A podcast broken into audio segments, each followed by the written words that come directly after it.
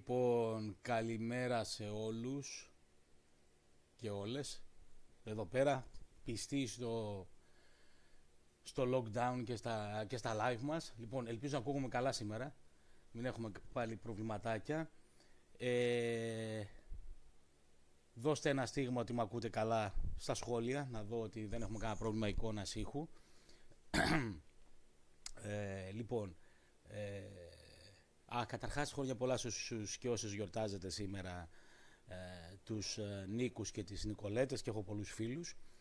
Ε, σήμερα λοιπόν όπως έχουμε πει θα μιλήσουμε για το θέμα του, του κρατικού προϋπολογισμού ε, για να δω εδώ κάποιον να με επιβεβαιώσει ότι ακούγομαι καταρχάς και ότι είναι καλός ο ήχος μου. Α, ωραία, ωραία, τέλεια, ευχαριστώ. Ε, θα μιλήσουμε λοιπόν για το θέμα του, του κρατικού προϋπολογισμού. Ε, και έχει ενδιαφέρον αυτό γιατί παίζει σημαντικό ρόλο στις ζωές μας, χωρίς οι περισσότεροι να το καταλαβαίνουμε και να δούμε τι είναι καταρχάς αυτός ο, ο κρατικός προϋπολογισμός, ε, πώς λειτουργεί, ε, τι, ποια είναι η σημαντικότητά του ε, για την άσκηση της ε, οικονομικής πολιτικής και όχι θεωρητικά αλλά πρακτικά για τις ίδιες μας τις, ε, τις ζωές. για τις ζωές όλων, όλων μας. ευχαριστώ, καλημέρα παιδιά. Ε, και θα δούμε ότι είναι πάρα πολύ σημαντικό. Επίσης, από εδώ πέρα θα μάθουμε και διάφορες έννοιες έτσι, όσο πώς είναι το πλεόνασμα, το έλλειμμα, πλεόνασμα, έλλειμμα ω ποσοστό του ΑΕΠ, τι είναι τα πρωτογενή πλεονάσματα. Θα δούμε πώς συνδέεται ο προπολογισμό με το δανεισμό, ε, με το χρέος, με, ε, με τον πληθωρισμό, με όλα αυτά τα πράγματα. Γι' αυτό λοιπόν πιστεύω ότι είναι ένα πολύ σημαντικό κομμάτι ε, των οικονομικών που πρέπει να το γνωρίζει απαραίτητα ο κάθε, ο κάθε πολίτης. Ε, λοιπόν, ε, καταρχάς εδώ πέρα θέλω να ξεκαθαρίσουμε στην, ε, στην αρχή γιατί ε, πολλοί άνθρωποι οι οποίοι φυσικά ε, δεν έχουν ε, σπουδάσει οικονομικά είναι λογικό να, να μπερδεύονται και πολλές φορές ε, συγχαίουν την έννοια του προϋπολογισμού με το, με το ΑΕΠ. Γι' αυτό λοιπόν εδώ πέρα σε αυτό το σχηματάκι ε, σας δείχνω καταρχάς το ότι ο προϋπολογισμός δεν είναι το ΑΕΠ μιας οικονομίας. Ε, το ΑΕΠ μιας, της, μιας οικονομίας περιλαμβάνει μέσα του δύο components. Ε, το πρώτο component από αυτά ε, είναι το προϊόν που παράγεται από τον ιδιωτικό τομέα και το δεύτερο component είναι το προϊόν που παράγεται από το δημόσιο τομέα. Ε, το προϊόν λοιπόν που θα παραχθεί από τον δημόσιο τομέα είναι αυτό το οποίο περιλαμβάνει ο προϋπολογισμός. Άρα λοιπόν ε, έχει να κάνει προφανώς με το ΑΕΠ, ο κρατικός προϋπολογισμός, αλλά έχει να κάνει με αυτό το δεύτερο κομμάτι που αφορά στο προϊόν του δημόσιου τομέα. Ε, φυσικά επειδή σε όλες τις σύγχρονες οικονομίες το προϊόν που παράγει ο δημόσιος τομέας δεν είναι αμεληταίο, μάλιστα σε πολλές σύγχρονες οικονομίες είναι μεγαλύτερο από το 50% του συνολικού ΑΕΠ ε, και στις περισσότερες αναπτυγμένες οικονομίες είναι γύρω στο 50% του ΑΕΠ. Ε, η μόνη που δεν είναι κοντά στο 50% αλλά είναι κοντά στο 40% του ΑΕΠ είναι οι Ηνωμένες Πολιτείες της Αμερικής. Άρα λοιπόν βλέπετε πόσο σημαντικό κομμάτι του ΑΕΠ μας και της συνολικής οικονομικής ε, δραστηριότητας, καλημέρα σε όλους παιδιά, ε, και της συνολικής οικονομικής δραστηριότητας ε, παράγεται το δημόσιο τομέα και το πώς παράγεται και η και πώς κατανέμεται αυτή η παραγωγή. ε, δίνεται μέσα από τον κρατικό προϋπολογισμό γι' αυτό είναι πάρα πολύ σημαντικό να μάθουμε την λειτουργία του. Έχω εδώ πέρα λοιπόν τώρα ε, καταρχάς θα ξεχωρίσουμε δύο πράγματα. Όταν μιλάμε οικονομολόγοι για οικονομική πολιτική, η οικονομική πολιτική χωρίζεται σε δύο μεγάλα κομμάτια. Χωρίζεται στην δημοσιονομική πολιτική και στην νομισματική πολιτική. Προφανώς έχετε ακούσει τους όρους οι περισσότεροι που δεν έχετε σχέση με οικονομικά, αλλά είναι καλό να ξέρουμε ακριβώς τι σημαίνουν και δεν είναι και τίποτα δύσκολο. Ε, όταν μιλάμε για δημοσιονομική πολιτική, ε, εννοούμε για την οικονομική πολιτική που ασκείται μέσα από την κυβέρνηση, μέσα από το κράτος. Έτσι. Και αυτό φυσικά έχει να κάνει ε, και αυτή ασκείται μέσω του κρατικού προϋπολογισμού. Ε, η κυβέρνηση λοιπόν τώρα και το κράτος ε, σε ό,τι αφορά στα οικονομικά ε, όλες τις λειτουργίες, οτιδήποτε έχει να κάνει, όλες τις πολιτικές, ε, οι διαφορές που υπάρχουν σε ιδεολογικές αντιλήψεις, οι, οι, ε, οι διαφορές που υπάρχουν σε αντιλήψεις διαφόρων σχολών οικονομικής σκέψης, το πώς πρέπει να ασκηθεί μια δημοσιονομική πολιτική, ε, έχουν να κάνουν με δύο μόνο πράγματα. Δηλαδή, δύο πράγματα είναι αυτά που καθορίζουν τις διαφορές των πολιτικών σκέψεων, των οικονομικών σκέψεων και των διαφορετικών κυβερνήσεων μέσα σε μια οικονομία. Αυτά τα δύο πράγματα είναι οι κρατικές δαπάνες και το άλλο είναι οι φόροι το ύψος δηλαδή των κρατικών δαπανών, αλλά όχι μόνο το ύψος, αλλά και η δομή τους, πού ακριβώς θα ξοδέψουμε. Θα ξοδέψουμε στην παιδεία, στην υγεία, στο στρατό, ε, στις συντάξεις, στα επιδόματα, σε όλα αυτά τα πράγματα. Άρα λοιπόν κρατικές δαπάνες ως ύψος και ως δομή, που είναι πολύ σημαντικό. Ε, και το δεύτερο κομμάτι της άσκησης αυτής της δημοσιονομικής πολιτικής από την κυβέρνηση είναι ε, προφανώς ε, η φορολογία. Η κυβέρνηση αποφασίζει τι θα φορολογήσει και πόσο θα το φορολογήσει. Αυτή είναι όλη η δουλειά που κάνει με σε σχέση με τα οικονομικά στην, σε, μέσα σε μια ε, σύγχρονη οικονομία. Επηρεάζει αυτές τις δύο με, μεταβλητές. Από την άλλη πλευρά, το δεύτερο σκέλος της οικονομικής πολιτικής ε, έχει να κάνει με την λεγόμενη νομισματική πολιτική, η οποία ασκείται αποκλειστικά από την Κεντρική Τράπεζα, δηλαδή στην περίπτωση της, της Ελλάδας, αυτή ασκείται από την Ευρωπαϊκή Κεντρική Τράπεζα πλέον. Παλιότερα ε, την ασκούσε η Τράπεζα της Ελλάδος πριν μπούμε στη ζώνη του ευρώ και έχουμε σαν νόμισμά μας και εμείς είμαστε partners πλέον στην, στο καινούργιο αυτό νόμισμα το ευρώ. Στην περίπτωση της νομισματικής πολιτικής τώρα, ε, οι δύο μεταβλητές που επηρεάζει η Κεντρική Τράπεζα, δύο έχουμε στη δημοσιονομική, δύο έχουμε και στη νομισματική. Οι δύο μεταβλητές που επηρεάζει είναι πρώτον η ποσότητα του χρήματος που ρίχνει με διάφορες μεθόδους η Κεντρική Τράπεζα μέσα ε, στην οικονομία, μέσα στις αγορές, μέσα στα νοικοκυριά και η δεύτερη ε, μεταβλητή είναι τα επιτόκια.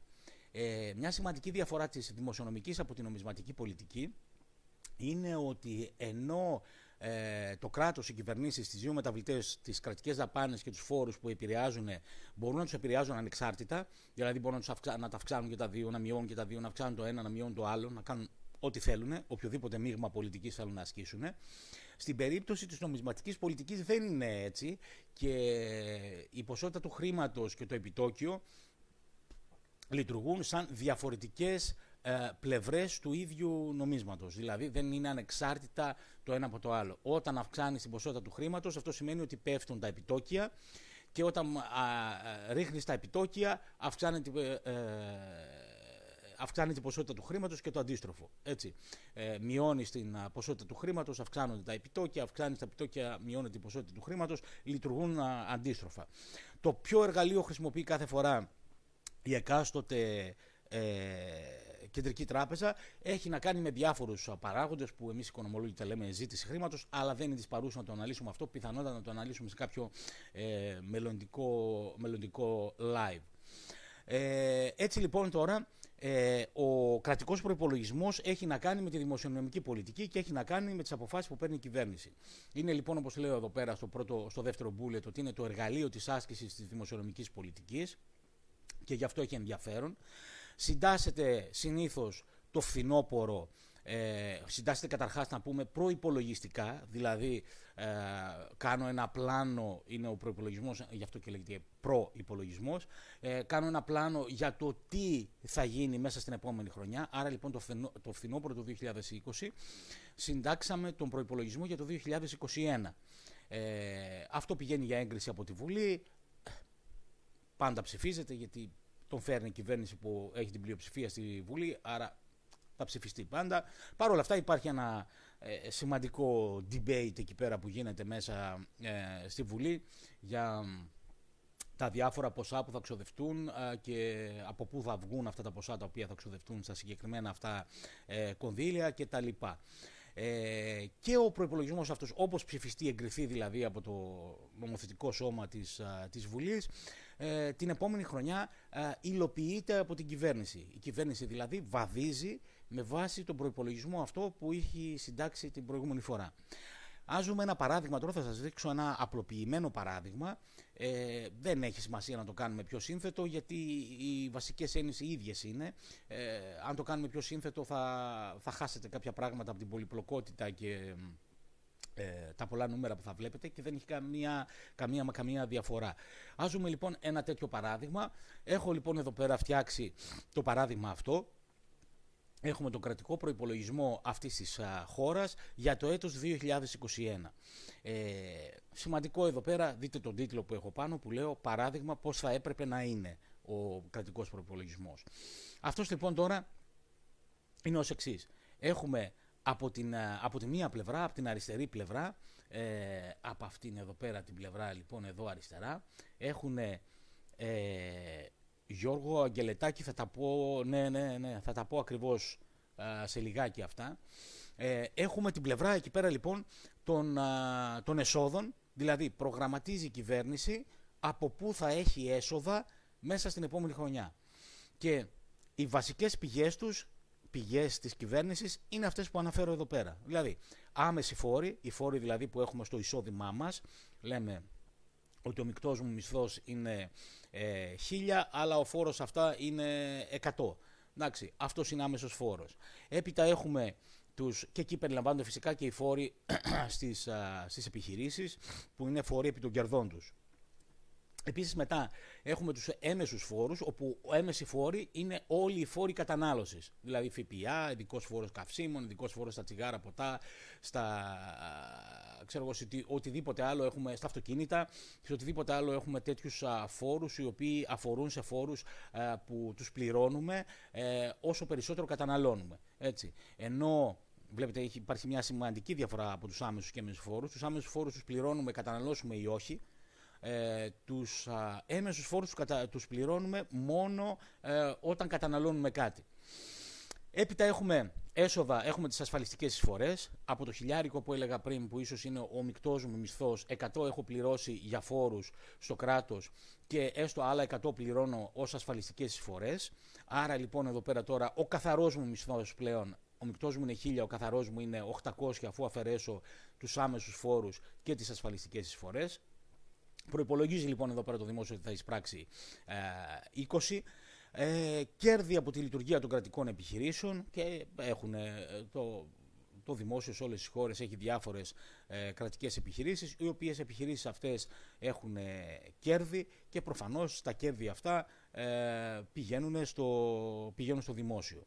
Ε, επίσης έχω βάλει εδώ ένα λογαριασμό που είναι αποκρατικοποιήσεις για να δείξουμε από πού έτσι αλλού μπορεί να βρει χρήματα ε, το κράτος. Αν λοιπόν την επόμενη χρονιά έχουμε ανάγκη από χρήματα, μπορούμε ε, αυτές τις δέκο που έχουμε να, τις, ε, να πουλήσουμε. Να πουλήσουμε ολόκληρη μια τέτοια δέκο ή να πουλήσουμε ένα κομμάτι της κάποιες μετοχές της, το 5, 10, 20, 30% όσο θέλουμε, προκειμένου να έχουμε έσοδα. Όπως καταλαβαίνετε βέβαια αυτό δεν γίνεται συχνά, γιατί αν πουλήσουμε μια φορά τις μετοχές σημαίνει πάει ότι χάθηκε αυτό το κομμάτι της ε, κρατικής αυτής επιχείρησης και εφόσον είναι και από τις επιχειρήσεις οι οποίες ε, συνεισφέρανε με τα κέρδη τους εκεί που λέω κέρδη δέκο αυτό σημαίνει ότι όλες οι επόμενες χρονιές δεν θα έχουμε τα κέρδη τους μέσα στον κρατικό προϋπολογισμό. Άρα αυτό είναι ένα έκτακτο μέτρο που γίνεται σε περιπτώσεις που υπάρχει μεγάλη ανάγκη. Όπως ήταν φυσικά μέσα στην ε, κρίση την οποία περάσαμε την, ε, τη δεκαετία αυτή που, που μας πέρασε. Έτσι εδώ πέρα έχω έναν κρατικό προϋπολογισμό που το σύνολο των εσόδων του είναι 100 ευρώ. Από την άλλη τώρα έχουμε το που θα ξοδέψει τα χρήματά του το δημόσιο. Εδώ πέρα έχω μισθή δημοσίων υπαλλήλων 10, συντάξεις 20, επιδόματα διάφορα 5. Ε, ποσά για την παιδεία και την υγεία 30, δημόσια έργα, φτιάχνει δρόμους, γέφυρες, σχολεία, ε, στρατόπεδα, νοσοκομεία, τέτοια πράγματα το κράτος, όλα αυτά περιλαμβάνονται εκεί πέρα. Ε, που ήμουν στα δημόσια έργα, ε, αμυντικές δαπάνες, ε, αγοράζουμε αεροπλάνα, φρεγάτες, υποβρύχια, πυρομαχικά, πυράβλους, όλα αυτά τα πράγματα τα οποία αγοράζουμε υλικό για το στρατό περιλαμβάνονται εκεί. Και τέλος έχουμε το, η άλλη δαπάνη που έχουν συνήθως οι κυβερνήσεις, γιατί όλες οι κυβερνήσεις, όπως έχουμε πει, έχουν χρέος, είναι οι τόκοι που πληρώνουν για το, για το χρέος τους. Ε, όπως βλέπετε, αυτός είναι ένας ισολογισμός που, όπως λέω πάνω στον τίτλο, έτσι θα έπρεπε να είναι. Δηλαδή, θα έπρεπε να είναι τι είναι αυτός. Αυτός ονομάζεται ένας ισοσκελισμένος κρατικός προπολογισμό, γιατί το σύνολο των εσόδων ισοδυναμεί, είναι ίσο ακριβώς με το σύνολο των, των δαπανών. Και σε αυτή την οικονομία τώρα, αν το ΑΕΠ της είναι 200 ευρώ όπως λέω εκεί πέρα, το πλεόνασμα που υπάρχει ή έλλειμμα εδώ πέρα σε αυτόν τον α, κρατικό προπολογισμό όταν η διαφορά ανάμεσα στο σύνολο των εσόδων και το σύνολο των δαπανών είναι θετική, ε, δηλαδή αφαιρώ τις δαπάνες από τα έσοδα και αν αυτό είναι θετικό ονομάζεται πλεόνασμα, αν βγαίνει αρνητικό ονομάζεται έλλειμμα όπως καταλαβαίνετε. Εδώ στην περίπτωση αυτή το, το πλεόνασμα ή έλλειμμα είναι μηδέν, δεν έχω ούτε πλεόνασμα ούτε έλλειμμα. Επομένως ε, και ως ποσοστό του ΑΕΠ αυτό το πλεόνασμα ή έλλειμμα είναι 0% του ΑΕΠ μας που υποθέτω εδώ πέρα, βάζουμε έτσι ένα τυχαίο νούμερο εδώ, ότι το ΑΕΠ αυτής της οικονομίας είναι, είναι 200 ευρώ. Έτσι θα, λέω εδώ πέρα ότι έτσι θα έπρεπε να είναι κανονικά ο προπολογισμό κάθε χώρας, αλλά όπως το επισήμανε και ο Γιώργος εδώ, Αγγελετάκης προηγουμένως, ε, ε, σε όλες σχεδόν τις χώρες του, του κόσμου ε, και για όλα τα χρόνια που μπορούμε να πάρουμε στοιχεία ε, συνήθως δεν συμβαίνει αυτό. Ε, αυτό που συμβαίνει δηλαδή σε αυτές τις περιπτώσεις είναι ότι οι δαπάνες είναι μεγαλύτερες από ό,τι, από ό,τι είναι τα, τα έσοδα. Ε, καταλαβαίνουμε ότι αυτό αποτελεί προφανώς είναι ένα πρόβλημα, να έχει δαπάνες μεγαλύτερες από τα έσοδα ε, και θα δούμε πώς λύνεται αυτό το πρόβλημα. Ε, να σημειώσω εδώ πέρα πάλι, όπως σας λέω κάθε φορά, όποτε έχετε ερωτήσεις, παιδιά, μπορείτε να τις στέλνετε εδώ πέρα για να τις απαντάω στην πρώτη ευκαιρία, γιατί έχω, έχω το κινητό μου μπροστά και τις βλέπω άμεσα τις, τις ερωτήσεις τις οποίες, τις οποίες κάνετε. Άρα λοιπόν θα δούμε τους τρόπους με τους οποίους ε, ισοσκελίζουμε έναν ισολογισμό όταν έχει περισσότερες δαπάνες από ότι έχει έσοδο. Γιατί προφανώς ε, δεν μπορούμε να πούμε ότι θα ξοδέψουμε 120 ενώ τα έσοδά μας είναι 100. Πώς θα το κάνουμε αυτό; Δεν, θα κάνουμε μαγικά; Δεν γίνεται αυτό. Άρα λοιπόν πρέπει να έχουμε μια λύση γι' αυτό και θα δούμε ποιες είναι οι λύσεις. Από την άλλη πλευρά ε, δεν έχει και νόημα, ε, δεν θα δούμε και προπολογισμού να είναι ε, πλεονασματική, δηλαδή δεν έχει κανένα νόημα ο κρατικός προπολογισμό να είναι ξέρω 10% του ΑΕΠ. Ε, δηλαδή εδώ πέρα να ήταν 100 ε, τα έσοδα και 80 ε, οι συνολικές δαπάνες, οπότε 20 πλεόνασμα, άρα 20 δια 200 που έχω εδώ πέρα ότι είναι το ΑΕΠ μας, ε, να έχουμε 10% του ΑΕΠ πλεόνασμα. Ε, και δεν έχει κανένα νόημα γιατί ε, το να περισσέψουν χρήματα από το δημόσιο, από τη διαχείριση που κάνει μέσα σε μια ε, χρονιά, ένα σημαντικό ποσό, δεν μιλάμε τώρα να είναι 1% πλεονασματικός, αλλά να είναι 3, 5, 10% πλεονασματικός, δεν έχει κανένα νόημα. Γιατί τι να τα κάνει το, το δημόσιο τα χρήματα, γιατί να τα αποταμιεύει, γιατί μάλλον, ναι, γιατί θα χρειαστεί μετά να τα κάνει κάτι, να τα αποταμιεύσει. Γιατί να έχει ε, αυτά τα, αυτό το, το πλεόνασμα. Θα μπορούσε είτε να μειώσει ε, τις, τα έσοδα, δηλαδή να μας μειώσει τους, α, τους φόρους μας, έτσι, ε, είτε θα μπορούσε να αυξήσει κάπως τις δαπάνες, να δώσει περισσότερα επιδόματα, να δώσει περισσότερα στην παιδεία, στην υγεία κτλ. Για όλους αυτούς τους λόγους λοιπόν, ε, συνήθως οι κρατικοί προϋπολογισμοί είναι ελληματικοί. Και εδώ έχω ένα παράδειγμα στην επόμενη διαφάνεια, που όπως βλέπετε εδώ πέρα έκανα μόνο μια αλλαγή, γι' αυτό το έχω σημειώσει και με κόκκινο εκεί, για να δείτε ποια είναι η αλλαγή. Όλα είναι τα ίδια τα νούμερα. Απλά τους έμεσους φόρους, όπως θα δείτε εδώ πέρα, από 40 τους έκανα, τους έκανα 20.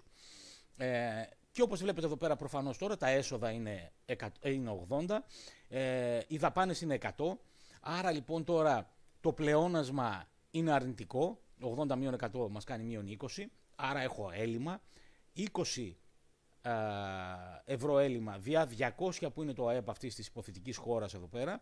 Άρα έχω ένα έλλειμμα μία 10%.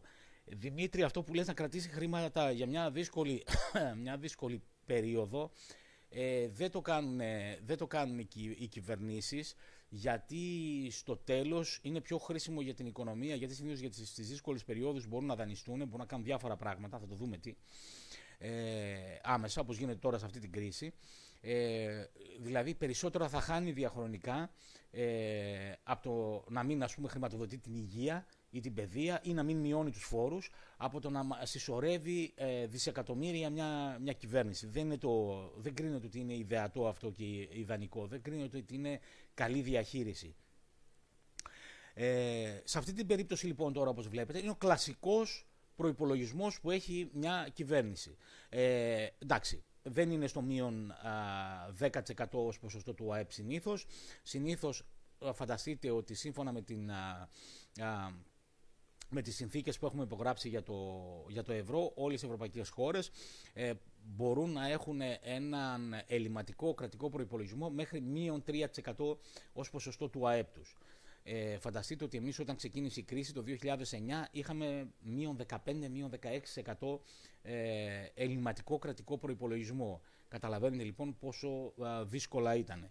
Και συνήθως οι χώρες ε, είναι εκεί πέρα, προσπαθούν να είναι εκεί πέρα γύρω στο μείον 3, μείον 2, μείον 1, εντάξει, και μείον 4 και μείον 5 και μείον 6. Έχουμε και αυτή τη στιγμή πολλές χώρες που έχουν ε, αρνητικό ε, πλεόνασμα, έχουν ελλείμματα δηλαδή ως ποσοστό του ΑΕΠ τους και συμβαίνει ε, συνεχώς αυτή. Τώρα, το ερώτημα είναι γιατί να είναι ελληματικός ο προπολογισμός.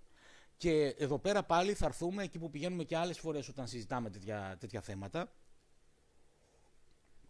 στο θέμα του πολιτικού κόστους, της εκλογικής διαδικασίας. Γιατί κάλλιστα οποιοδήποτε από εσάς, δεν χρειάζεται να είναι οικονομολόγος όπως είμαι εγώ, οποιοδήποτε από εσάς που δεν είναι οικονομολόγος, που είδε τώρα τι είναι ο προπολογισμός, δεν είναι και rocket science. Έτσι. Ε, Όποιος το είδε αυτό μπορεί κάλλιστα να τον κάνει ε, πλεονασματικό ή τέλος πάντων να τον κάνει ισοσκελισμένο, γιατί είπαμε δεν το θέλουμε και πολύ πλεονασματικό. Αλλά μπορούμε να τον κάνουμε πλεονασματικό. Ε, Πώς θα τον κάνουμε, ε, είτε θα αυξήσουμε τα έσοδα, είτε θα μειώσουμε τις δαπάνες. Καταλαβαίνετε όμως το πολιτικό κόστος που συνεπάγεται κάθε μια από αυτές τις πράξεις. Αν αυξήσω τα έσοδα, τι σημαίνει, θα πρέπει να αυξήσω τους άμεσους φόρους. Να πω στους πολίτες, παιδιά, σας αυξάνω τους φόρους ε, που, ε, που πληρώνετε από την εργασία σας, πράγμα το οποίο σημαίνει σας μειώνω τους μισθούς σας. Αυτό σημαίνει άμεσα, έτσι. Από την άλλη πλευρά, μπορώ να αυξήσω τους έμεσους φόρους. Έχει το ίδιο αποτέλεσμα. Εκεί δηλαδή που αγοράζεις κάτι ένα ευρώ, θα το αγοράζεις ένα δέκα. Σαν να σου, αυξάνω το, σαν να σου μειώνω το μισθό σου είναι πάλι, εφόσον ουσιαστικά σου αυξάνω τις τιμές. Και αυτό είναι πολύ κακό για το marketing ενός κόμματος. Το ίδιο θα συμβεί και αν αυξήσω ασφαλιστικές εισφορές. Πάλι σου μειώνω το μισθό. Το να αυξήσω τα κέρδη των 10, τι σημαίνει, πρέπει να σου αυξήσω ξέρω εγώ, το, την τιμή του ρεύματος, την τιμή του φυσικού αερίου, την τιμή του τηλεφώνου, του, του νερού, όλων αυτών των πραγμάτων από τα οποία έχουν κέρδη αυτές οι κρατικές επιχειρήσεις. Και αυτό, όπως καταλαβαίνετε, δεν είναι πάρα πολύ καλό και έχει πολιτικό κόστος. Ε, να κάνω αποκρατικοποιήσεις, αυτό δεν είναι και αυτό καλό, γιατί θα έχω την, την αντιπολίτευση να λέει ότι ξεπουλάμε την εθνική περιουσία και τα εθνικά μας αυτά και τα λοιπά και τα πουλάμε στους ξένους για ένα κομμάτι ψωμί ε, και όσο α, χαμηλά ή ψηλά πολιθούν ε, αυτά που πουλάμε, πάντα μια αντιπολίτευση θα λέει ότι τα πουλήσαμε για ένα κομμάτι ψωμί. Οπότε καταλαβαίνετε και επειδή ο κόσμος δεν μπορεί να αξιολογήσει τώρα, να εκτιμήσει την πραγματική αξία ξέρω, των σιδηροδρόμων που πουλήσαμε πρόσφατα. Ε, τώρα είτε 300 ε, εκατομμύρια του πεις κάποιου, είτε 1,5 δις, ε, δεν ξέρει πώς να το αποτιμήσει. Εντάξει, ούτε εγώ ξέρω να το αποτιμήσω. Αν δεν πάρω κάτω να μελετήσω για ξέρω, κάνα μήνα, να πάρω τα νούμερα, να τα βάλω κάτω, να κάνω τους υπολογισμούς μου, δεν μπορώ να αποτιμήσω πόσο κάνει ο, ΟΣΕ. Ε, άρα λοιπόν βλέπουμε οτιδήποτε κάνει από την πλευρά των εσόδων είναι, είναι άσχημο και δεν θα επανεκλεγεί η κυβέρνηση. Έχει πολύ σημαντικό πολιτικό κόστος. Από την άλλη πλευρά, αν πάμε σε δαπάνες, τι θα κάνει; Θα μειώσει τους μισθούς των δημοσίων υπαλλήλων πολιτικό κόστος. Θα μειώσει τις συντάξεις, πολιτικό κόστος. Θα μειώσει τα επιδόματα, το ίδιο. Θα μειώσει τα χρήματα για την παιδεία και την υγεία, το ίδιο και σημαντικές συνέπειες εκεί πέρα. Δεν θα κάνει δημόσια έργα. Θα γκρινιάζουμε όλοι ότι οι δρόμοι είναι έτσι, είναι χάλια και ε, το, δεν έγινε εκείνο το λιμάνι και δεν έγινε το αεροδρόμιο και το φράγμα και το ε, θέλουμε σχολεία και δεν έχουμε, θέλουμε γήπεδα και δεν έχουμε. Θα γκρινιάζουμε όλοι πολιτικό κόστος. Αμυντικές δαπάνες θα μειώσει αν τι μειώσει, ε, ίσως εκείνοι που θα γκρινιάξουμε το λιγότερο, αλλά καταλαβαίνετε τους κινδύνους που εμπεριέχει μια τέτοια απόφαση. Ε, τους τόκου να μην πληρώσει δεν γίνεται γιατί αυτό, γιατί αυτό σημαίνει ότι άμεσα ότι πάμε για χρεοκοπία. Είναι επίσημα ε, ένα, ένα, ένα event of default. Έτσι. Ε, σημαίνει ότι χρεοκοπούμε. Αν δεν μπορούμε να πληρώσουμε τους τόκου μας, σημαίνει ότι πάμε σε χρεοκοπία. Ε, γι' αυτό λοιπόν, όπως καταλαβαίνετε, οι κυβερνήσεις πάντα και κυρίως όσο πλησιάζουν εκλογές, έχουν σαν κίνητρό τους να μην κάνουν τίποτα από αυτά που είπαμε, ούτε να αυξάνουν τα έσοδα, ούτε να μειώνουν τις δαπάνες, αλλά έχουν κίνητρο να κάνουν ακριβώς το αντίθετο. Να μειώνουν τα έσοδα και να αυξάνουν τις δαπάνες για να φαίνονται καλοί στους πολίτες, έτσι όσο στους πελάτες τους έτσι ώστε να τους να αγοράσουν, να ψηφίσουν από το μαγαζί αυτό, από το κόμμα αυτό.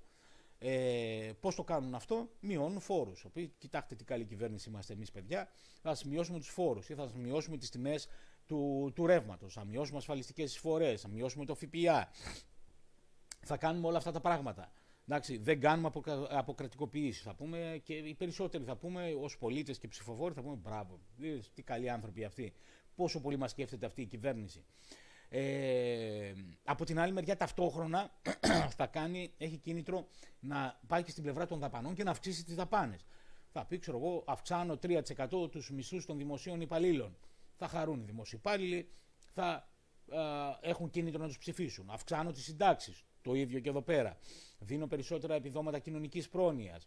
Ε, αυξάνω τα χρήματα για την παιδεία και την υγεία και φαίνεται ότι ενδιαφέρομαι για την υγεία και την α, μελλοντική εξέλιξη ε, των, των πολιτών και, και αυτό είναι θετικό πάρα πολύ για την κυβέρνηση μου. Κάνω δημόσια έργα, χτίζω δρόμους, σχολεία, ε, πανεπιστήμια, νοσοκομεία, φαίνεται αυτό και φαίνομαι καλή κυβέρνηση.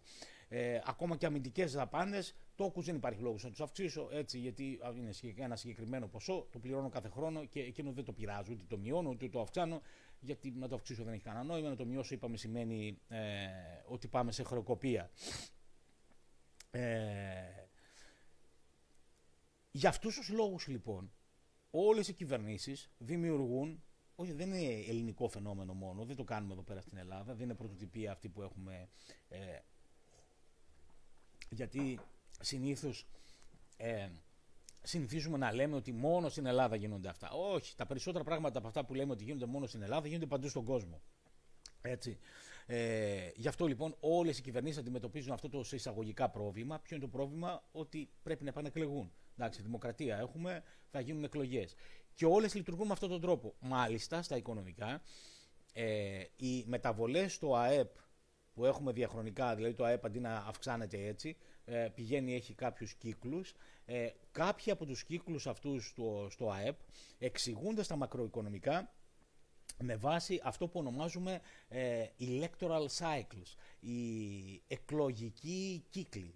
Και βλέπουμε δηλαδή πραγματικά ότι λίγο πριν από εκλογές αρχίζει και αυξάνεται το ΑΕΠ και μετά σταθεροποιείται και μετά αρχίζει και πέφτει λίγο, μετά ξαναυξάνεται τις επόμενες εκλογές και ούτω καθεξής. Γιατί γίνεται αυτό, γιατί οι κυβερνήσεις δαπανούν, στην πλευρά των δαπανών εδώ πέρα στον προπολογισμό, πριν από το ε, πριν από τις εκλογές, ένα-δυο χρόνια πριν από τις εκλογές, αρχίζουν, αρχίζουν και δαπανούν περισσότερα χρήματα. Ρίχνουν περισσότερα χρήματα στην οικονομία, άρα αυξάνεται το ΑΕΠ της χώρας. Κάνουν περισσότερες δαπάνες, αυξάνεται, ε, αυξάνεται το ΑΕΠ της χώρας. Και αυτά, όπως σας είπα, ε, ονομάζονται electoral, electoral cycles, δηλαδή ξεχωρίζουν, φαίνονται αυτοί οι εκλογικοί κύκλοι από την ε, δραστηριότητα αυτή, από τη συνήθεια αυτή που έχουν οι κυβερνήσεις ε, να προσπαθούν να εξασφαλίσουν την επανεκλογή τους μέσω της αύξησης των κρατικών δαπανών. Τώρα, στο επόμενο εδώ πέρα ε, στην επόμενη διαφάνεια εδώ πέρα σας δείχνω πώς ισοσκελίζεται τελικά αυτός ο κρατικός προϋπολογισμός. Δείτε εδώ πέρα είναι ακριβώς ο ίδιος με αυτόν που είχα πριν. Απλά έχω προσθέσει τις δύο κόκκινες γραμμές στην πλευρά των εσόδων για να δούμε πώς α, ισοσκελίζεται αυτός ο, ο κρατικός προϋπολογισμός. Ε, και υπάρχουν δύο τρόποι, δεν γίνονται μαγικά. Αν δεν αυξήσω τα έσοδα ή δεν μειώσω τις δαπάνες, Υπάρχουν μόνο δύο τρόποι για να ισοσκελίσω αυτό τον ισολογισμό, που σημαίνει υπάρχουν μόνο δύο τρόποι για να είναι ε, βιώσιμος, να μπορέσει να εκτελεστεί ε, απολογιστικά, δηλαδή να δούμε ότι εκτελέστηκε αυτός ο, ο προϋπολογισμός. Ποιο είναι αυτή, είναι πρώτα η έκδοση ομολόγων, δηλαδή να πάω να δανειστώ. Εντάξει.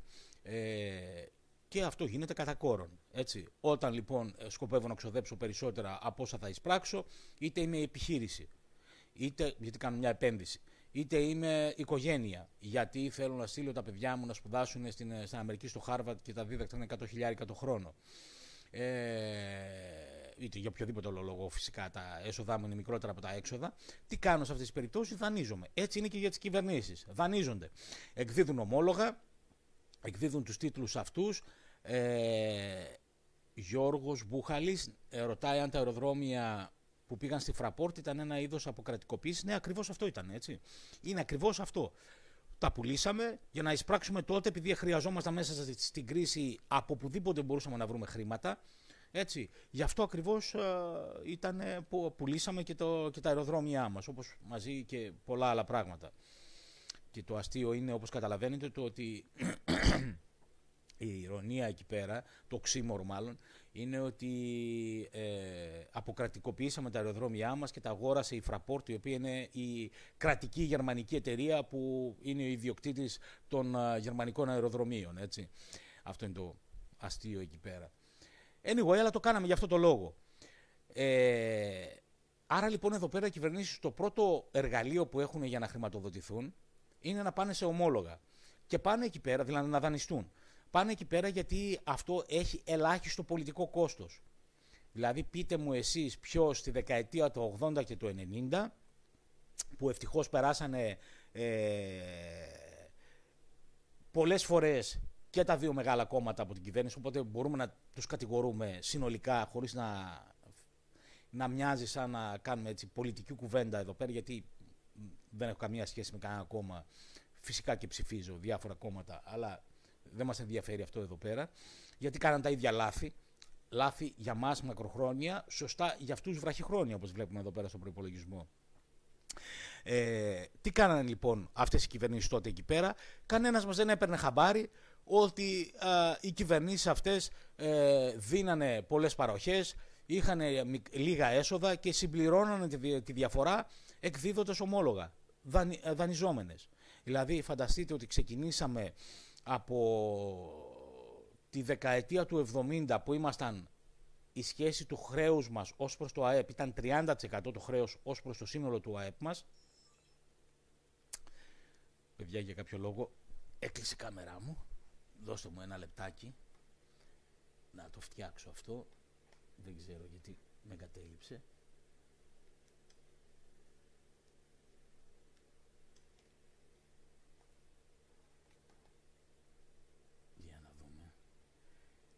Sorry, ένα λεπτό.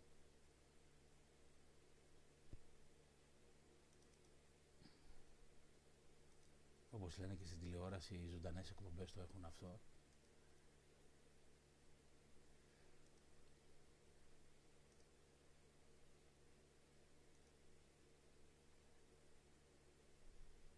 Τώρα νομίζω είμαστε ok. Για κάποιο λόγο η GoPro μου δεν μου κάνει τα χατήρια τώρα τελευταία. Λοιπόν, ωραία, τώρα νομίζω είμαστε πάλι, πάλι καλά. Επιβεβαιώστε αν θέλετε κανένας εδώ πέρα στα σχόλια, γιατί εμένα μου φαίνεται ότι είμαστε καλά.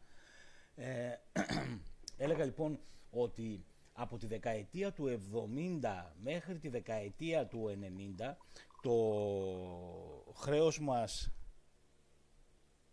Ναι, πάρει τώρα αυτό λέω. Ακριβώς αυτό λέω. Ε, ναι, ναι, ναι, είναι Μας κάνουν παρεμβολές για να μην τα πούμε. Δείτε το πριν το κατεβάσουν που λένε, γιατί προσπαθούν να μας το κατεβάσουν πρωτού το δείτε. Ε, λοιπόν, ευχαριστώ πάρη. Ε, λοιπόν, από τη δεκαετία του 70 που το χρέος μας ως προς το ΑΕΠ ήταν 30% του ΑΕΠ, τη δεκαετία του 90 φτάσαμε να είναι στο 100%, 100% του ΑΕΠ. Έτσι. Ε, το, το κατάλαβε κανένας από εμάς, τους ψηφοφόρους. Όχι. Έτσι. Μπορεί να έλεγαν οι αντιπολίτευση κάθε φορά όταν ήταν η Νέα Δημοκρατία ή ήταν το Πασόκ να λέγανε εσείς είστε κακοί και χρεώνεστε και κάνετε και παίρνετε πολλά δανεικά και αυξήσατε ε, το δανεισμό της χώρας. Αλλά αυτά, αυτοί τα λέγανε, αυτοί τα καταλαβαίνανε. Οι ψηφοφόροι δεν το καταλαβαίναν πολύ και δεν το καταλαβαίναν γιατί δεν τους άγγιζε ακόμα τότε. Έτσι. Δεν βλέπανε ότι άλλαζε κάτι στη, ε, στη ζωή τους εκείνη τη στιγμή προκειμένου να θεωρήσουν, να θεωρήσουν ότι ήταν κάτι κακό αυτό που συνέβαινε.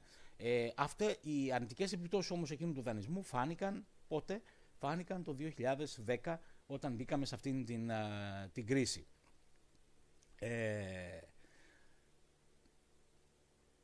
Γι' αυτό λοιπόν οι κυβερνήσεις, επειδή δεν καταλαβαίνουμε και είναι λογικό να μην καταλαβαίνουν πολλά πράγματα, γιατί ε, δεν είναι δυνατόν να έχει ο πολίτης αυτή τη γνώση. Τέλος πάντων δεν την έχει. Εγώ πιστεύω ότι είναι δυνατόν να την έχει. Αυτά που λέμε εδώ πέρα τώρα δηλαδή έπρεπε να τα ξέρουμε όλοι μας.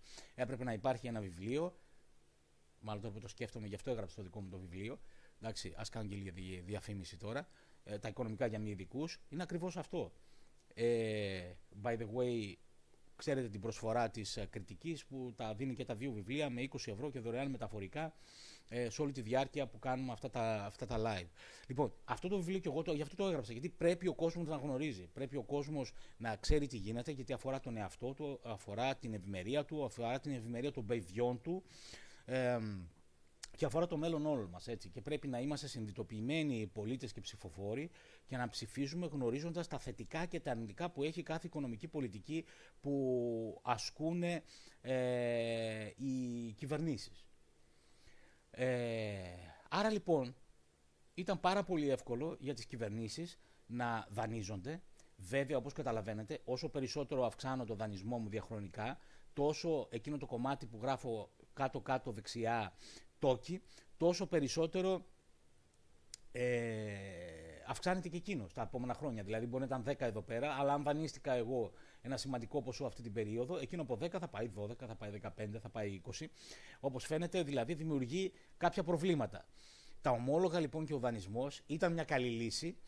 Ε, αλλά φανταστείτε και τότε τα επιτόκια ήταν της τάξης του 15-20% έτσι, δεν ήταν τα επιτόκια που έχουμε σήμερα, ε, τα οποία είναι ένα και φτάνουμε να πληρώνουμε το ελληνικό δημόσιο και αρνητικά επιτόκια πλέον για να δανείζεται. Άρα λοιπόν ήταν σημαντικά ποσά. Οπότε ο δανεισμός αυτός ε, θα βάλω Κώστα, ναι, θα βάλω. Ε, ο δανεισμός, το έχω στο πρώτο, στο χθεσινό και στο σημερινό που έκανα το, για το live, το reminder. Το έχω και εκεί πέρα, αλλά θα το ξαναβάλω, θα το βάλω κάτω από το βίντεο αυτό που μόλις ανεβάσω στο YouTube. Ε, ο, όπως βλέπετε λοιπόν, ε, είναι καλή λύση τα ομόλογα, δεν το πολύ καταλαβαίνει ο κόσμος, δημιουργεί λίγα προβλήματα με την αντιπολίτευση κτλ. γιατί προσπαθούν να, ε, να το πούνε στον κόσμο ότι κοιτάξτε τι κακή κυβέρνηση είναι αυτή και σας χρεώνει, αλλά ο κόσμος δεν το πολύ καταλάβαινε. Ε, και επίσης έχει και το αρνητικό που είπαμε ότι στα επόμενα χρόνια θα πληρώνουμε περισσότερους τόκους. Ε, γι' αυτό λοιπόν το δεύτερο σημαντικό εργαλείο που χρησιμοποιούν οι κυβερνήσεις για να ε, ισοσκελίζουν τον προπολογισμό τους. Ε, όχι τώρα γιατί τώρα θα εξηγήσουμε γιατί δεν μπορεί να γίνει αυτό τώρα πλέον, τα τελευταία 20 χρόνια. Ε, 20 και κάτι. Ε, είναι η έκδοση χρήματος. Τι γινόταν λοιπόν εκείνη την, την περίοδο; Έβλεπε λοιπόν η κυβέρνηση ότι είχε αυτόν τον, τον κρατικό προϋπολογισμό που είχε ε, σε αυτή την περίπτωση Μισό λεπτό λίγο. Α, ωραία. Που είχε σε αυτή την περίπτωση ε, εδώ πέρα το έλλειμμα αυτό εδώ του 20, 10% του ΕΠ και τι έκανε; Αφενός δανειζόταν 10 και από την άλλη ε, έκανε έκδοση ε, καινούριου χρήματος. Πήγαινε λοιπόν ο Υπουργός Οικονομικών και έδινε εντολή στον διοικητή της Τράπεζας της Ελλάδος «Μπάμπη, κόψε μας 10 δισεκατομμύρια ευρώ τα οποία έχουμε ανάγκη για να ισοσκελίσουμε τον κρατικό μας προπολογισμό την επόμενη χρονιά. Εντάξει. Ο Μπάμπης, επειδή τότε οι κεντρικές τράπεζες δεν ήταν ανεξάρτητες από το κράτος, δηλαδή διορίζονταν απευθείας από τον Υπουργό Εθνικής Οικονομίας, ο διοικητής της Κεντρικής Τράπεζας, ο Μπάμπης δεν είχε άλλη επιλογή. Εντάξει, είτε θα έκανε αυτό που του έλεγε ο, ο Υπουργός Εθνικής Οικονομίας, ε, είτε δεν θα το έκανε και θα τον αντικαθιστούσε αμέσως ε, με κάποιον άλλον. Εντάξει, άρα πάλι το αποτέλεσμα θα ήταν το ίδιο. Και εκεί που ο Μπάμπης θα είχαν την πολύ ωραία, πολύ prestigious για εμάς τους οικονομολόγους ε, θέση του να είσαι διοικητής μιας ε, κεντρικής τράπεζας και ενδιαφέρουσα δουλειά και πολύ prestigious, ε, αλλά και για να μην χάσει κανένα 20 χιλιάρικα ευρώ ε, που έπαιρνε, τον, έπαιρνε το μήνα, θα έκανε τη δουλειά ακριβώς που ήθελε ο, ο Υπουργός. Και να μην την έκανε, σας είπα, την άλλη μέρα θα βάζε κάποιον άλλον από τον Μπάμπη, θα πήγαινε στο Θανάση και ο Θανάσης θα έκανε τη δουλειά. Και έτσι λοιπόν έβρεσε το δημόσιο τα χρήματα που χρειαζόταν μέσω έκδοσης χρήματος για να χρηματοδοτήσει αυτόν τον ελληματικό ε, προπολογισμό. Ε, αυτό φυσικά και είχε αρνητικές επιπτώσεις στην οικονομία, οι οποίες ήταν ο πληθωρισμός. Γι' αυτό δεν είναι τυχαίο που εκείνες τις δεκαετίες, το λέγαμε και στο προηγούμενο live, ο πληθωρισμός ήταν στο 20% και το 25% είχε φτάσει και 28% στην ελληνική οικονομία. Ε, αλλά οι κυβερνήσεις τον παρουσίαζαν τον, τον πληθωρισμό τότε ως κάτι το οποίο είναι ένα πράγμα το οποίο δεν ξέρουμε από πού έρχεται και προσπαθούμε να το μειώσουμε, αλλά είναι ένα θηρίο το οποίο δεν μπορούμε να το νικήσουμε. Είναι ο Godzilla στις παλιές ταινίες, το οποίο το χτυπάμε εμείς με ό,τι μέσα έχουμε, αλλά αυτός αντέχει και δεν ξέρουμε τι να κάνουμε για να απαλλαχτούμε από αυτόν. Μπούρδες δηλαδή, έτσι, ψέματα τελείως που λέγανε στον, στον κόσμο στους ψηφοφόρους. Φυσικά και ξέρανε και μπορούσαν ανα πάσα στιγμή να μειώσουν τον πληθωρισμό, να τον πάνε στο μηδέν. Εντάξει, ή τέλος πάντων να τον μειώσουμε πάρα πολύ.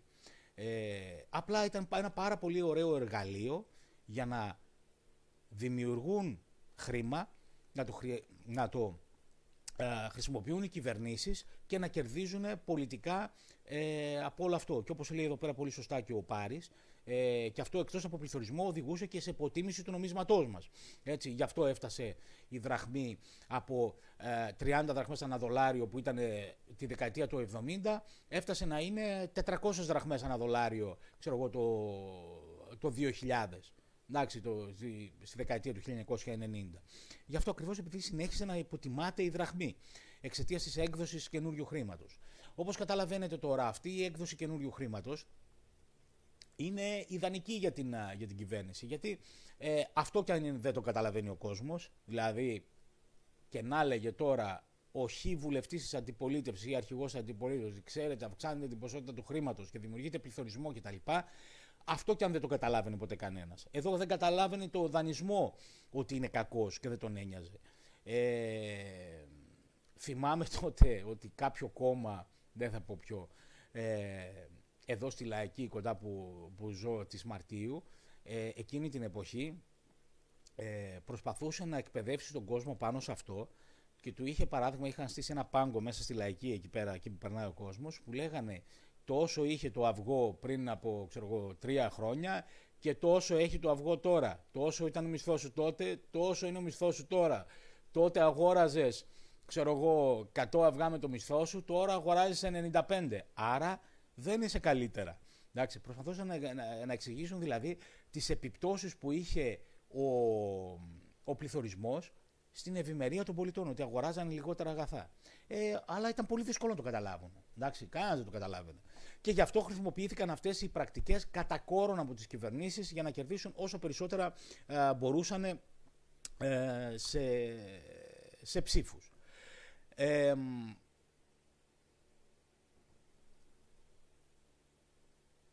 Εδώ πέρα τώρα, σε αυτή τη διαφάνεια, είναι ακριβώς το ίδιο με αυτό που είχαμε πριν, αν το δείτε εδώ πέρα. Η μόνη διαφορά αυτού με αυτό είναι ότι ε, έχω αλλάξει πάλι δεξιά στις δαπάνες, τις αμυντικές δαπάνες, τις έχω αυξήσει για να σας δείξω κάτι συγκεκριμένο που θέλω εδώ, ε, που από 5 τις πήγα 10. Άρα πλέον εδώ πέρα, παρά τα ομόλογα και την έκδοση χρήματος, σε αυτή την περίπτωση ο κρατικός προπολογισμό είναι ελληματικός. Έχουμε πλεόνασμα μείον 5, άρα έλλειμμα 5. Ε, σύνολο εισόδων 100, σύνολο δαπανών 105. Το ΑΕΠ μας είναι 200, ε, άρα ε, εδώ πέρα το, το έλλειμμά μας ως ποσοστό του ΑΕΠ είναι, καλά εδώ το Excel λέει 3 επειδή ε, δεν έχω δεκαδικά ψηφία, το στρογγυλοποιεί 2,5 είναι έτσι, το 5 δια 200 είναι 2,5% ε, το στρογγυλοποιεί στο επόμενο δεκαδικό, το, στο ε, επόμενο ακέραιο το 2,5, γι' αυτό το βάζει 3. Ε, και άρα το έλλειμμά μας εδώ πέρα λοιπόν είναι 2,5%. Εδώ πέρα θα σας έχει μπερδέψει ίσως αυτά που ακούγαμε τα τελευταία χρόνια και έχουν να κάνουν με την έννοια του πρωτογενούς πλεονάσματος. Και η πιθανότητα να αναρωτιέσαι τι στο διάλογο είναι αυτό το πρωτογενές πλεόνασμα. Το πλεόνασμα είναι αυτό ακριβώς που βλέπουμε εδώ πέρα, το μείο 5. Έτσι. Ε, και είναι η διαφορά ανάμεσα στα έσοδα και τις δαπάνες. Αν είναι θετικό είναι πλεόνασμα, αν είναι αρνητικό είναι, είναι έλλειμμα. Το πρωτογενές πλεόνασμα τώρα είναι αυτό που σας δείχνω εκεί πέρα, είναι το πλεόνασμα αν από αυτό αφαιρέσουμε τους στόχους τους οποίους θα πληρώσουμε. Αν δηλαδή από το μείο 5 αφαιρέσω το 10, που είναι η τόκη κάτω δεξιά εκεί πέρα που πληρώνω μέσα στον κρατικό προϋπολογισμό, ε, τότε αυτό μου δίνει το πρωτογενές μου πλεόνασμα αν είναι θετικό ή το πρωτογενές έλλειμμα πάλι αν είναι αρνητικός. Σε αυτή την περίπτωση η τόκη είναι 10, το πλεόνασμά μου ήταν 5, άρα μείον 5 αν από εκεί πέρα αφαιρέσω το, το 10, μείον 10 γιατί είναι αρκτικό, ε, όπως καταλαβαίνετε μου βγάζει 5 σύνολο. Ουσιαστικά δηλαδή τι κάνω, είναι σαν να πηγαίνω εδώ πέρα στον... Μισό λεπτό. Είναι σαν να πηγαίνω εδώ πέρα στον προπολογισμό μου και να σβήνω αυτή τη γραμμή εδώ πέρα των τόκων. Οπότε από 150 αυτό θα γίνει 95 οι δαπάνες και τα έσοδά μου είναι 100, άρα πλέον έχω πλεόνασμα πρωτογενές, επειδή δεν έχω βάλει μέσα τους τόκους, το οποίο είναι 5, άρα θα είναι ε, από εκεί που έχω ένα συνολικό έλλειμμα 2,5% του ΑΕΠ, πάω τώρα σε ένα πρωτογενές πλεόνασμα 2,5% του ΑΕΠ. Το ότι είναι συμπλήν 2,5 είναι τυχαίο με βάση τα νούμερα που έχω βάλει. Έτσι. Μπορεί να έχω ένα πρωτογενές ε, έλλειμμα 5% και αφαιρώντας τους τόκου να έχω ένα πρωτο, πρωτογενές πλεόνασμα μετά 10% ή, ε, ξέρω εγώ, ή να συνεχίσω να έχω, ε, ε, να έχω πρωτογενές έλλειμμα, έτσι, να έχω μείον 1% ή να έχω συν 3, συν 5, συν 10, whatever. Ε, αλλά η έννοια του, εκεί θέλω να, να, να μείνουμε και να καταλάβουμε, ότι όταν μιλάμε για πρωτογενές πλεόνασμα, εννοούμε τον προϋπολογισμό βγάζοντας από μέσα τη γραμμή των τόκων πληρωτέων που έχουμε για την επόμενη χρονιά. Αυτό είναι, δεν είναι τίποτα συγκλονιστικό. Ε, τώρα το ερώτημα ίσως είναι γιατί να το κάνουμε αυτό. Εντάξει, δεν έχουμε να πληρώσουμε αυτούς τους τόκους. Αυτό το κάνουμε γιατί ε, το κάνουμε πολλές φορές και στις, και στις για να αν έχετε κάνει μια ερώτηση, όχι. Ε, το κάνουμε πολλές φορές αυτό και στο, στο χώρο των επιχειρήσεων, έτσι. Όταν θέλουμε να δούμε τη βιωσιμότητα μιας, μιας, μιας επιχείρησης, εξετάζουμε πολλές φορές το, ένα από τα πράγματα που εξετάζουμε είναι ο λεγόμενος EBITDA, Earnings Before Interest, Tax, Depreciation and Amortization. Ε, δηλαδή, τα κέρδη τους, τα κέρδη της επιχείρησης πριν από φόρους, τόκους, ε, αποσβέσεις ε, και το amortization της α, ράντες πληρωμών. Anyways, αυτό που μας νοιάζει εδώ πέρα είναι ότι και από εκεί αφαιρούμε με τους τόκους τους πληρωτέους που έχουμε και βλέπουμε τα κέρδη δηλαδή χωρίς τους πληρωτέους τόκους, που προφανώς είναι μεγαλύτερα. Ε, και σας δίνω αυτό το παράδειγμα για να καταλάβουμε ότι και στις επιχειρήσεις, στον ιδιωτικό τομέα, όταν δούμε μια επιχείρηση το κάνουμε αυτό, ε, και σε προσωπικά δάνεια βέβαια. Ε, και εδώ πέρα στον, στο κράτος το κάνουμε αυτό, στον κρατικό προπολογισμό και το κάνουμε αυτό και η λογική του είναι ότι η σκέψη, το σκεπτικό είναι ότι αν δεν είχαν γίνει τα λάθη του παρελθόντος που αυτά συνοψίζονται μέσα στον προϋπολογισμό στο, στους τόκους, αυτό αντι, αντιπροσωπεύουν εκεί πέρα οι τόκοι τα λάθη του παρελθόντος. Δηλαδή τα ελλείμματα που είχαμε στο παρελθόν και τα χρηματοδοτήσαμε μέσω ε, δανεισμού. Είναι αυτό το 10 που υπάρχει εκεί πέρα. Αν δεν είχαμε αυτό, πώς θα πάει η οικονομία μας σήμερα; Και όπως καταλαβαίνετε, ε, αν είναι θετικό, έχουμε πρωτογενές πλεόνασμα, όπως το παράδειγμα εδώ που δίνω 5 και 2,5% του ΑΕΠ αυτής της ε, υποθετικής οικονομίας, τότε σημαίνει ότι αυτή η οικονομία πλέον πάει καλά. Εντάξει, είναι σε θετική κατεύθυνση. Πληρώνει μεν τα λάθη του παρελθόντος, γι' αυτό έχει έλλειμμα εκεί πέρα, ε, αλλά στα σημερινά της δεδομένα, η σημερινή της δραστηριότητα είναι αποτελεσματική, είναι σωστή, είναι βιώσιμη. Όπως το ίδιο φυσικά και για την επιχείρηση που σας έλεγα πριν. Βλέπουμε, μπορεί να έχει ζημίες η επιχείρηση, αλλά μπορεί ο εμπιτάτης να είναι θετικός. Άρα λοιπόν ε, πληρώνει τα λάθη του παρελθόντος που έχει κάνει η επιχείρηση, αλλά η επιχείρηση μακροχρόνια θα είναι, είναι βιώσιμη με βάση την τωρινή της κατάσταση και δομή λειτουργίας που έχει σήμερα. Ε, γι' αυτό λοιπόν μας ενδιαφέρει αυτό το νούμερο του πρωτογενές πλεονάσματος και γι' αυτό στην περίπτωση της ελληνικής κρίσης όλοι οι δανειστές μας αναφερόταν σε αυτό. Γιατί, okay, ξέρουμε ότι έχετε προβλήματα από το παρελθόν, γιατί γι' αυτό είχατε την κρίση. Ωραία.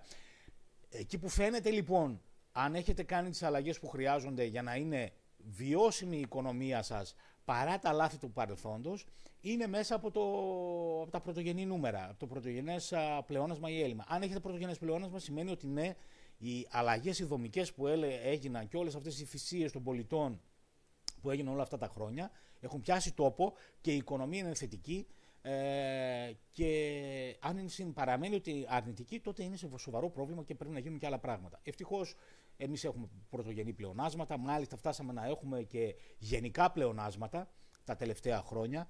ε, στον κρατικό προϋπολογισμό, δηλαδή και με τους τόκους μέσα είχαμε πλεόνασμα και ε, αφαιρώντας τους τόκους είχαμε πρωτογενή πλεονάσματα που όπως καταλαβαίνετε ήταν ακόμα, ε, ακόμα μεγαλύτερα.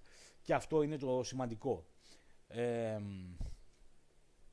τους τόκους πάντα ναι, είναι το βασικό να τους πληρώνεις. Πρώτα πληρώνεις τους τόκους και μετά το κεφάλαιο. Ε, έτσι ακριβώς. Ε, λοιπόν, τώρα, εδώ πέρα έχω, είναι η τελευταία μου διαφάνεια αυτή και έχω μερικές ερωτησούλες.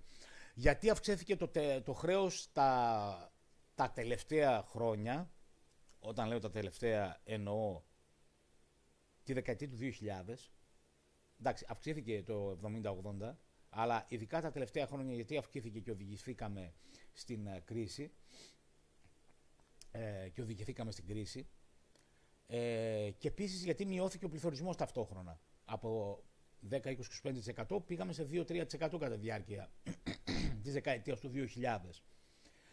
Και πλέον είναι και κοντά στο μηδέν ή πολλές φορές είναι αρνητικός ε, τελευταία για την Ελλάδα και λόγω της κρίσης φυσικά, αλλά και χωρίς την κρίση τώρα που την ξεπεράσαμε, ε, είναι κοντά ε, στο μηδέν, είναι λίγο πάνω από το μηδέν, είναι πολύ χαμηλός. Τι άλλαξε λοιπόν αυτά τα χρόνια και από τη μια έχουμε αύξηση πολύ του δανεισμού που μας οδήγησε στην κρίση και από την άλλη έχουμε μεγάλη μείωση ε, του, του πληθωρισμού. Ε, εδώ πέρα η απάντηση είναι η ανεξαρτησία της Κεντρικής Τράπεζας. Επειδή πλέον ο, από τα τέλη της δεκαετίας του 1990 ο κεντρικός τραπεζίτης δεν διορίζεται απευθείας από, τον, από την κυβέρνηση και επειδή δεν μπορεί να παυθεί απευθείας από την κυβέρνηση ε, υπάρχει λοιπόν η ανεξαρτησία της Κεντρικής Τράπεζας και πλέον φυσικά μετά το, ε, τα τέλη της δεκαετίας του 90 έχουμε την Ευρωπαϊκή Κεντρική Τράπεζα, οπότε σίγουρα δεν μπορεί να ελεγχθεί από την ελληνική κυβέρνηση, ο διοικητής της α, Ευρωπαϊκής Κεντρικής Τράπεζας. Ε, γι' αυτό λοιπόν πλέον δεν μπορεί να παίρνει τηλέφωνο τον Μπάμπη και να του κόβει όσα χρήματα ήθελε. Ε, οι κυβερνήσεις λοιπόν, επειδή τώρα δεν μπορούν να χρησιμοποιούν την έκδοση χρήματος ως μέσο χρηματοδότησης, γι' αυτό λοιπόν ε, δεν γίνεται αυτή η χρηματοδότηση μέσω της κεντρικής τράπεζας. Γι' αυτό έπεσε πάρα πολύ ο πληθωρισμός, από το 25% στο 2% και ξαφνικά βρήκαμε το γιατί τι κακό θηρίο και τέρας ήταν αυτό εξωγήινο που δεν μπορούσαμε να το σκοτώσουμε τις προηγούμενες δεκαετίες, αμέσως εξαφανίστηκε τώρα. Ε, μόλις έγινε ανεξάρτητη, ανεξάρτητη η κεντρική τράπεζα και ό,τι χρήματα έπαιρνε χρήματα πριν από την κεντρική τράπεζα και έπαιρνε και από δανεικά. Τώρα δεν μπορεί να πάρει από την κεντρική τράπεζα μια κυβέρνηση, εντάξει, γιατί είναι ανεξάρτητη, οπότε όλα τα χρήματα τα οποία χρειάζεται προκειμένου να ισοσκελίσει τον προπολογισμό της, τα παίρνει πλέον από δανεισμό. Τα έπαιρνε από τη στιγμή που έγινε ανεξάρτητη η κεντρική τράπεζα από τη δεκαετία του 90, τέλη της δεκαετίας του 90 που είπαμε, τα έπαιρνε από το δανεισμό.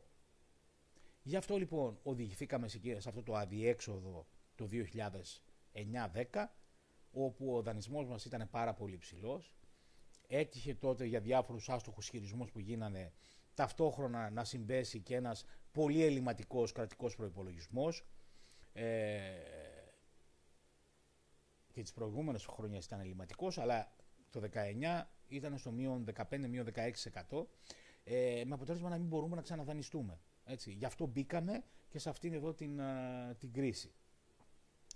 Ε, Γι' αυτό λοιπόν υπάρχει αυτό το μυστήριο του πώς έπεσε πολύ ο πληθωρισμός και, ε, και ανέβηκε ο δανεισμός. Ε, όχι μόνο, επαναλαμβάνω, όχι μόνο της ελληνικής οικονομίας, όλες τις παγκόσμιες οικονομίες που ανεξαρτητοποιήθηκαν οι τράπεζες κάπου εκεί στα τέλη του 80 στις πρώτες τράπεζες, ε, αρχές του 90 σε κάποιες άλλες και εμείς κάπου εκεί πέρα μέσα στη δεκαετία του 90 το κάνουμε, αλλά σε όλες παρατηρείται αυτό. Ε, ότι έπεσε πάρα πολύ ο πληθωρισμός και ανέβηκε και ο, και ο δανεισμός Η απάντηση λοιπόν είναι αυτό. Αυτό που άλλαξε, που λέει εδώ πέρα στο τελευταίο bullet, τι άλλαξε, είναι ότι ε, ανεξαρτητοποιήθηκε η κεντρική τράπεζα. Ε, that's all folks που λέει και η διαφάνεια. Ε, αυτά είχα να πω εγώ ε, για τον κρατικό προϋπολογισμό. Ε, περιμένω κάνα δύο λεπτά, γιατί όπως σας είπα έχουμε ένα lag ε, πάντα, ένα-δύο λεπτά, κάνα λεπτό μάλλον, από τη στιγμή που σας λέω κάτι μέχρι τη στιγμή που το ακούτε εσείς. Ε, περιμένω για να, κάποια ερώτησή σας. Και επίσης πάλι ε, στα σχόλια, στη, είτε εδώ πέρα κάτω από αυτό το βίντεο, είτε στο YouTube που θα τα αναβάσω μετά. Ε, γράψτε μου και ιδέες για θέματα που θα σας απασχολούσαν έτσι να συζητήσουμε σε επόμενα live. Όπως καταλαβαίνετε έχω μια σειρά ε, πιο γενικών θεμάτων που ενδιαφέρουν όλους για να τα συζητήσουμε στις επόμενες α, Κυριακές ε, και κάποια πιο ειδικά θέματα θα τα συζητήσουμε ακόμα πιο, ε, λίγο πιο μετά νομίζω θα ήταν καλύτερο να τα συζητήσουμε. Οπότε περιμένω να μου πείτε ε, αν έχετε κάποια ερώτηση, αν όχι, ε, ευχαριστώ που ήσασταν εδώ πέρα και ήπιαμε τον καφέ μας πρωινιάτικα μαζί και μάθαμε και για τον ε, κρατικό προϋπολογισμό, όσοι δεν ξέρατε βέβαια.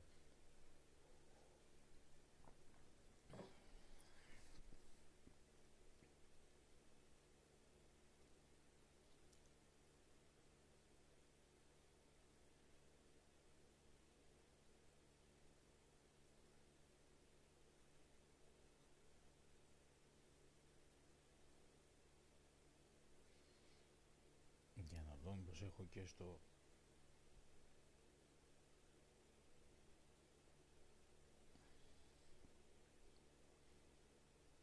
Δεν ελέγχθηκε εκείνη την περίοδο ο δανεισμός των πολιτών από τις τράπεζες πάρει, γιατί τότε πηγαίνουν όλα καλά, όλα τα πράγματα πηγαίνανε καλά.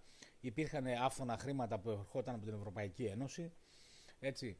Και κανένας δεν νοιαζόταν για το μέλλον. Ήταν ουσιαστικά μια πυραμίδα, μια φούσκα η οποία θα έσκαγε και κανένας δεν. Ε, δηλαδή, φαντάζομαι μια κυβέρνηση η οποία θα το ήλεγχε αυτό όπως όφιλε, ε, ουσιαστικά τι θα κάνει, δεν θα άφηνε τον κόσμο να ξοδεύει τόσο πολύ. Και δεν θα άρεσε σε κανέναν. Ε, λέμε για εκείνες τις εποχές τι καλά που ξοδεύαμε και κάναμε και τέτοια, αλλά εκείνα που ξοδεύαμε τα πληρώνουμε τώρα. Έτσι. Δεν, δεν υπάρχει, there's no free meal λέμε στα, στα οικονομικά, δεν υπάρχει δωρεάν γεύμα. Ε, το γεύμα που θα φας κάπου δωρεάν κάποιος το έχει πληρώσει. Έτσι. Πάντα αυτό ισχύει και είναι βασική αρχή.